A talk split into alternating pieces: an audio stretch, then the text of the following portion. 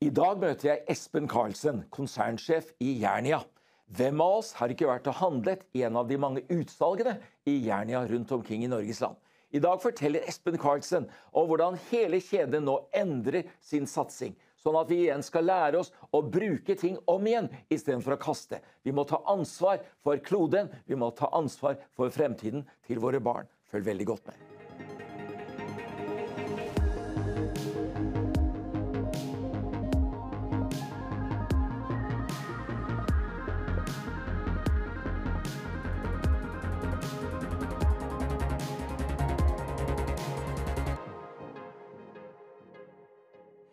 Espen Karlsen, så hyggelig å ha deg i hovedstaden med pastor Torp i dag. Takk, veldig hyggelig å være her. Du, eh, jeg får for moro skyld kalle det for Jernia-Espen, da. Fordi det er jo stedet hvor kona og jeg handler mest til eh, hus og hjem og ting og tang. Ja, og da må jeg ikke forveksles med han eh, på eh, ja, Hva heter han? Han på Tore på Side om side. Ja. Så det er jo Så det gjør mange, men takk for det. Ja. Du, du har jo en mang mangslungen bakgrunn eh, i næringslivet. Hotell og, og, eh, reiseliv har jo vært en viktig del, men de siste årene i Jernia? Det stemmer. Jeg har vært eh, ja, nesten nøyaktig nå seks år i Jernia. Ja. Som konsernsjef. Ja. Og det går uh, godt etter pandemien? Ja, det, Vi gikk jo veldig bra under pandemien. Mm. Og så ble det jo litt annerledes i fjor. Det ble jo et krevende år, fordi da skulle vi jo feire jubileer, vi skulle i brylluper og vi skulle reise igjen. Ja. Eh, og da skulle vi ikke være så mye hjemme. Så, så vi merka jo det fallet, hvor vi ser at økonomien normaliserer seg i forholdet mellom at man kjøper tjenester og man kjøper varer. Ja. Så vi var jo en av covid-vinnerne. Ja. Uh, og så har vi jo merka den normaliseringen kom mm. si litt sånn brutalt, men, men alt i alt så henger vi med. Så flott. Mm. Eh, du, jeg er jo en kristen pastor, og eh, jeg tror jeg får lov å spørre deg om, om du er, er du en kristen? Eh, jeg ser ikke på meg selv som et religiøst menneske. Men så er det litt gøy, da, fordi vi har snakka litt før, at mm. vi står sammen om visse ting. Absolutt. Det er, det, er, det er, noe med å ha visse felles verdier, er det ikke? Jo, det stemmer. Du du er jo, Vi kunne snakket med deg bare om det å være læringsleder og lede bedrifter og alt dette, som hadde vært gøy eh, å gjøre. Men nå spesielt om dette med klimautfordringene, miljøet, jorda. Mm. Når opplevde du oppvåkningen rundt dette? Ja, det var etter jeg begynte i Jernia, faktisk. Selv om jeg alltid prøvde å være bevisst på øh, å ikke forurense og det. men når jeg begynte i Jernia, så satt jeg Det var vel eh, sommeren 2017 eller noe sånt, så et innslag på NRK hvor det var masse isopor som fløt i land på strendene rundt Grimstad, i skjærgården der. Ja. Og så tenkte jeg fy flate, det der var uh, Det skal det man ikke si på mitt program. Nei, det var, jeg holdt på å si noe annet, så jeg tok meg i det. og, så, og så var det akkurat som en slags, akkurat som når noen lappa til meg bakhuet. litt sånn, Det der har jo du et ansvar for. Ja. Du selger jo produkter med isopor. Ja ser, dette, er det, dette, er jo det, du lever av. Ja. Uh, og da fikk jeg litt sånn en slags Dette her må jeg gjøre noe med. Dette kan jeg gjøre noe med. Mm. Uh, og da lagde vi en strategi på dette med isopor, bl.a. Og så nesten parallelt så dukka jo heldigvis Greta Thunberg opp. Ja. Uh, og, det, jeg var i Oslo sentrum og sto og så på når ungdommene våre demonstrerte med klimabrøl og sånn. demonstrerte for klima mm. utenfor, på Eidsvolls plass utenfor Stortinget. Mm. Og, og da, da, når barna dine egentlig sier til deg at dere har skapt dette, men dere gjør ikke nok for at vi Dere løser ikke problemene for oss. Egentlig. Og det er vi som har skapt det for dem. Vi er den siste generasjonen som kan gjøre noe med det. Og det er barna våre som arver konsekvensene 100% Og da tenkte jeg som voksen og som næringslivsleder og som leder av en varehandelsbedrift så kan jeg gjøre veldig veldig mye. Selv kjører jeg elbil, prøver å fly så lite som mulig, kaster minst mulig mat osv. Men som leder av en, eh, en varehandelskjede med 134 butikker, så kan vi gjøre enormt mye. Fordi 60% av verdens klimagassutslipp kommer jo fra forbruket vårt. Og det er jo det Paradokset er jo at du som kunde på Røa, mm. og, eller alle dere som kunder, og vi som kunder, får jo bare kjøpt det vi selger. Mm. Eh, og da er det jo Omstillingen må jo ikke skje hos deg som kunde. Mm. Den må skje hos meg som varehandelsleder. Sånn at For oppdraget er jo egentlig at de produktene vi selger, har minimum 55% lavere klimafotavtrykk i morgen omtrent. Ja. Eh, I hvert fall hvis vi skal nå målene i 2030, enn det det har i dag. Så hele forbruksmønsteret vårt må endre oss. fordi forretningsmodellen til varehandelen i dag er jo, hvis vi skal være ærlige, og det skal vi jo være i ditt program, Ja. det er jo at man må gå fra bruk- og kast-samfunnet. Det lever vi av i dag. Vi lever jo av å forbruke mest mulig, oftest mulig. Sant? Ja. Man kjøper jo man, Når man får kjøpt fire T-skjorter for 99 kroner i forskjellige farger, Ja.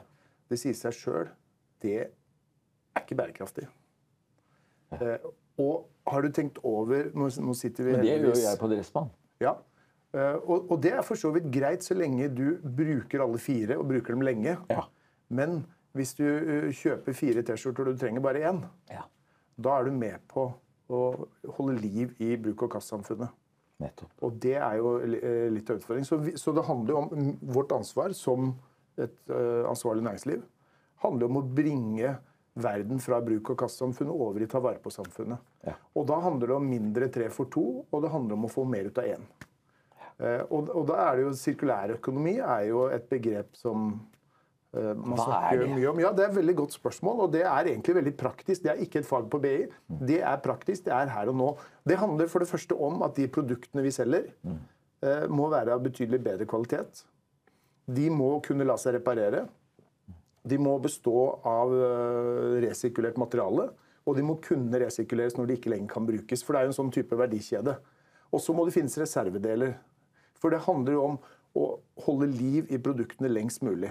En undersøkelse fra EU sier at hvis alle i EU som har en smarttelefon, beholder telefonen ett år lenger, så vil klimaeffekten av det være det samme som å fjerne én million personbiler av veiene. Så det har en enorm klimaeffekt og sørge for at vi bruker tingene lenger. Men du, altså Det du sa, her, det er jo noe som faktisk eh, låter troverdig.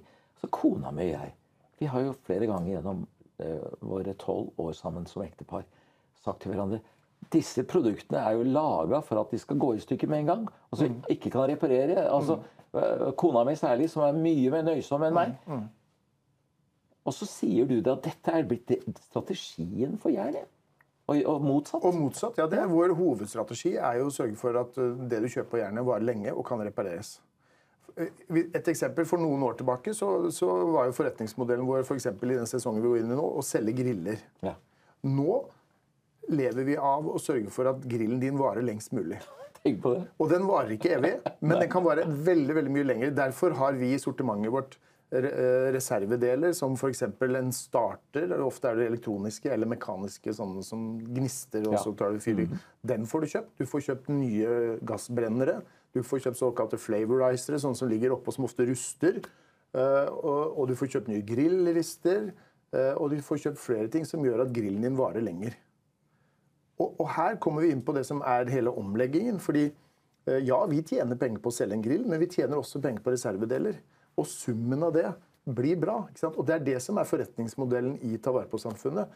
Uh, og, og du trenger jo ikke kjøpe en slagdrill eller en tepperenser som du bruker én gang i året. Uh, den kan du leie hos oss. Ja. Uh, Og, og det er jo litt sånn Og og vet du eh, Vi er jo helt vanvittige i Norge på å kjøpe drill. Vet du hvor bru, gjennomsnittlig brukstid på en drill i Norge? Fem minutter i året. Ja, 17 minutter, så godt tippa. Og for, for, folk har jo ikke behov for å ha en drill liggende, man har jo behov for et hull i veggen. Eh, ikke sant? Og det, er det, og det får du hos oss. Så det er hele den tenkningen rundt det eh, som er eh, spennende. Og det er den reisen vi må i. Eh, fordi vi kan ikke pålegge kundene våre det ansvaret at det er de som skal gjøre omstillingen. Ja, Det må vi gjøre. Det, altså det er spennende. For en uke siden hadde jeg Jens Ulltveit Moe. Han snakket om makro, store perspektivene. ikke sant? Mm. Her kommer du og forteller om det som angår Aina og meg i vårt daglige liv. Mm. Ja, Du og Aina er veldig viktig i eh, det grønne skiftet. Fordi forbruket er det dere som, det er dere som forbruker. altså Vi som mennesker og kunder vi forbruker ting. Og det å bli mer bevisst på hvordan og hva vi forbruker, kan utgjøre en veldig veldig stor forskjell.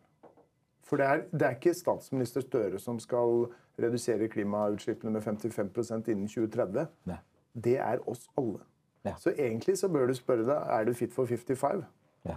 Det er egentlig det vi alle må gå. Hvordan ser det ut hjemme hos meg? Er mitt hjem, er vårt forbruksmønster, er vår familie Hva er vår plan for å redusere fotavtrykket vårt med 55% Ja. Sånn at barna faktisk får en klode å leve på Ja. som den kloden vi har hatt. Og det er ikke veldig mye tid igjen før det er for sent. Nettopp. Jeg sa til Hulteit noe, jeg må si til deg også.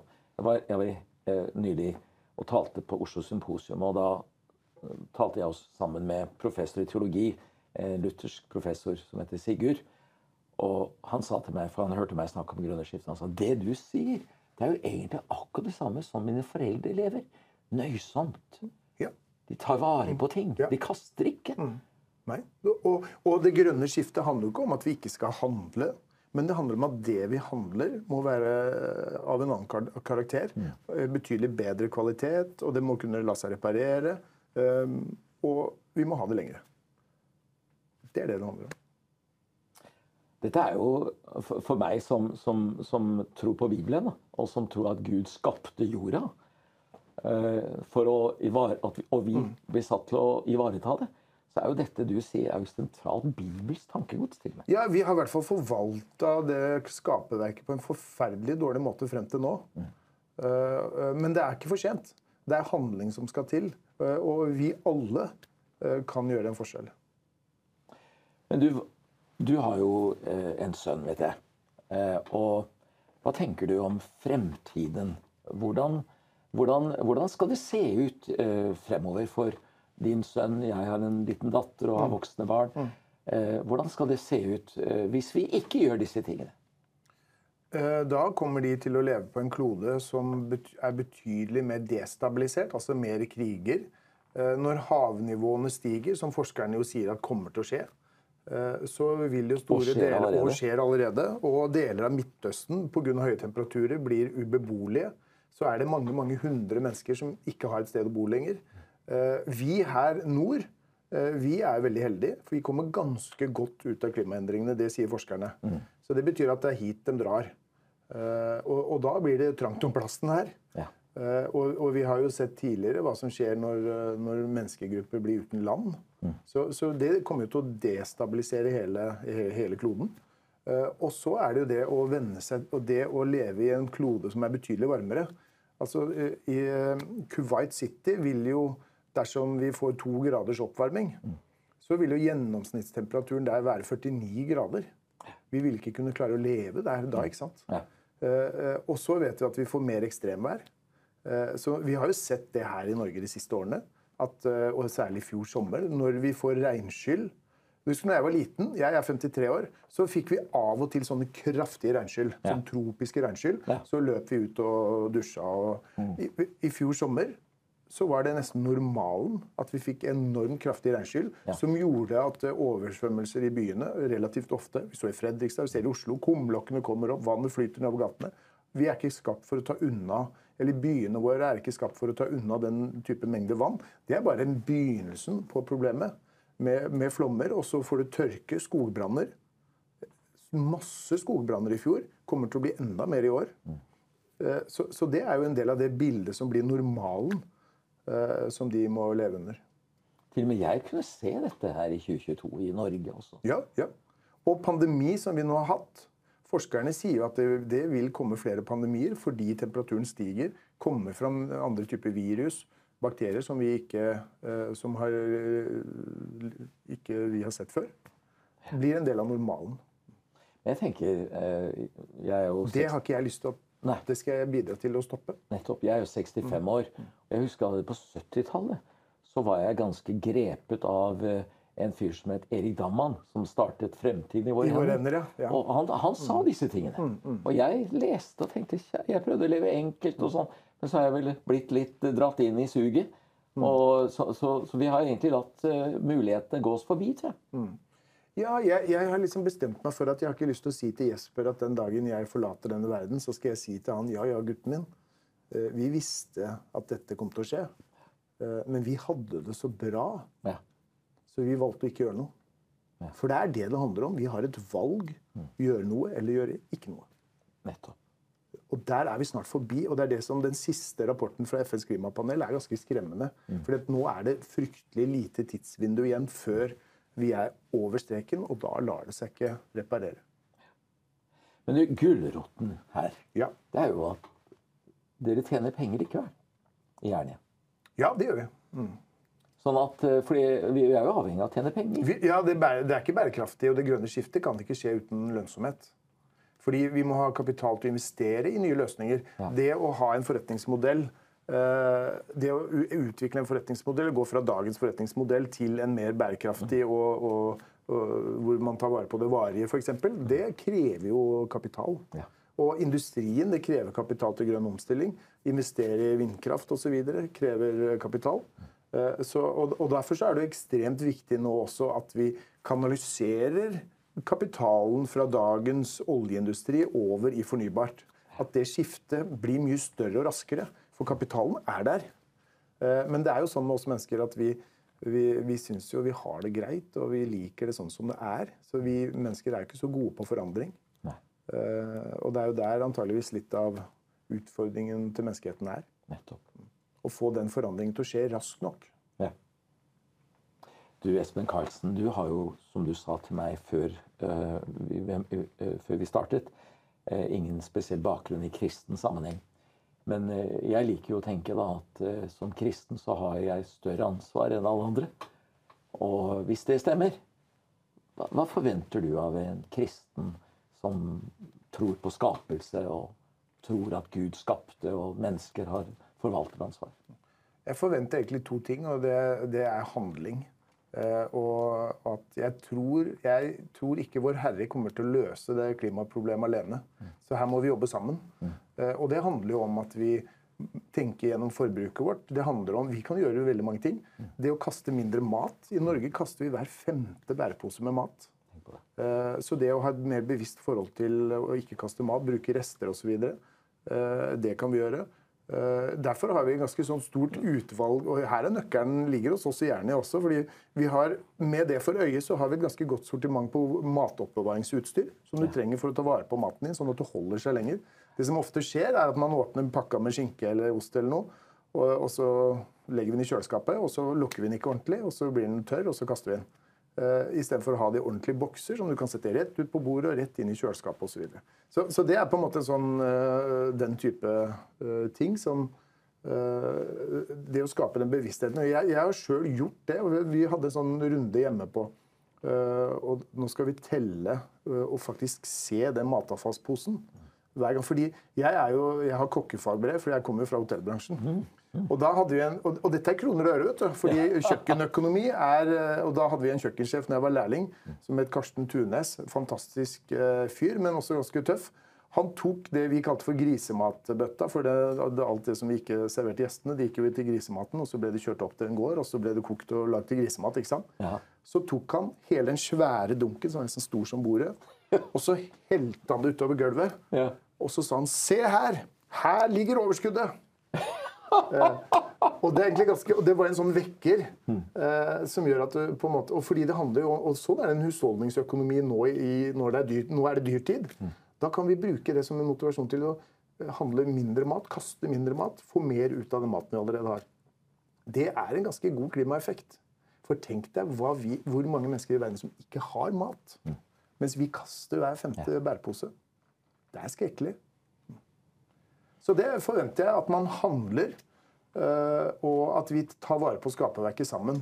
Og, og, og nå handler det ikke om å ta vare på skaperverket, for å bruke dine ord. Nå handler det om å reparere det. Ja. Og den reparasjonen må gå betydelig raskere enn en det som øh, har skjedd til nå. Ja, til med, men til og med et hjem må jo vedlikeholdes. Ja, vi må det, ikke sant? Ja, og, det, og det er god økonomi. Og, og forsikringsbransjen, det er ganske interessant. Ja, det siste året så har, har man økt utbetalinger på naturskade med 30 milliarder. Eh, som følge av mer ekstremvær. Eh, så, så det betyr at vi, det å ta vare på ting eh, og det å forberede seg på den type ting kommer til å, til å være både lønnsomt og nødvendig. Når jeg hører deg, så høres, høres du ut som en sånn eh, skikkelig god gammeldags pinsepredikant eller eh, bedehusemissær. Ja. Som snakker om nøysomhet, og Bibelen snakker mye om måtehold. Det er jo et viktig grunnprinsipp i Bibelen. Eh, Det overdådige, eh, det er ekstravagante. Det er jo ikke noe Bibelen eh, hyller i det hele tatt. Nei, og det deler jeg jo. ikke sant? Det betyr ikke at vi ikke skal spise en god kjøttmiddag, Ja, ja. men det betyr at vi skal ikke kaste. Ikke sant? Det vi tar til oss, det spiser vi opp. Ja. Og det vi handler, det bruker vi opp. Ja. Da er mye gjort. Det er den type måtehold jeg tror Eller i hvert fall sånn som jeg tenker og vi tenker, og det skal vi hjelpe kundene våre med også. Ja. Et annet godt eksempel er jo også denne omstillingen handler også om arbeidsplasser. Mm. Eh, Og vi har nå sammen med Miljø Norge eh, du vet, I brannslukningsapparat, som vi alle må ha hjemme, Ja. de skal jo skiftes ut hvert tiende år. Ja. Eh, Fram til nå så, har det vært, så kan du ta dem til et eller annet sted og få de fylt opp på nytt. Mm. Eh, Men det som skjer med dem, er at de blir sendt til en gjenvinningsstasjon. Så blir de tømt. Pulveret blir spesialavfall. Og den metallbeholderen den blir eh, opp og knust og solgt videre som metallskrap. Og så blir det brukt på nytt. Aha. Nå har vi laget et lukka sirkulært kretsløp, som jo jeg mener er framtiden. Det er, så du tar med ditt tiårige uh, brannslukningsapparat til Jernia. Der får du 100 kroner i innbytte for det, og så får du ut et nytt ombrukt. Vi tar ditt gamle, sender det til Lierstranda, til Miljø Norge på Lierstranda. Der blir pulveret tømt, rensa, fylt på igjen. Beholderen blir fylt på med drivgasser. Eh, Og, og så blir det forsegla, sertifisert og går tilbake igjen i butikken. Da er det ingenting som forsvinner på veien. Det er et lukka sirkulært kretsløp og er fremtiden for veldig veldig mye av forbruksmønsteret vårt.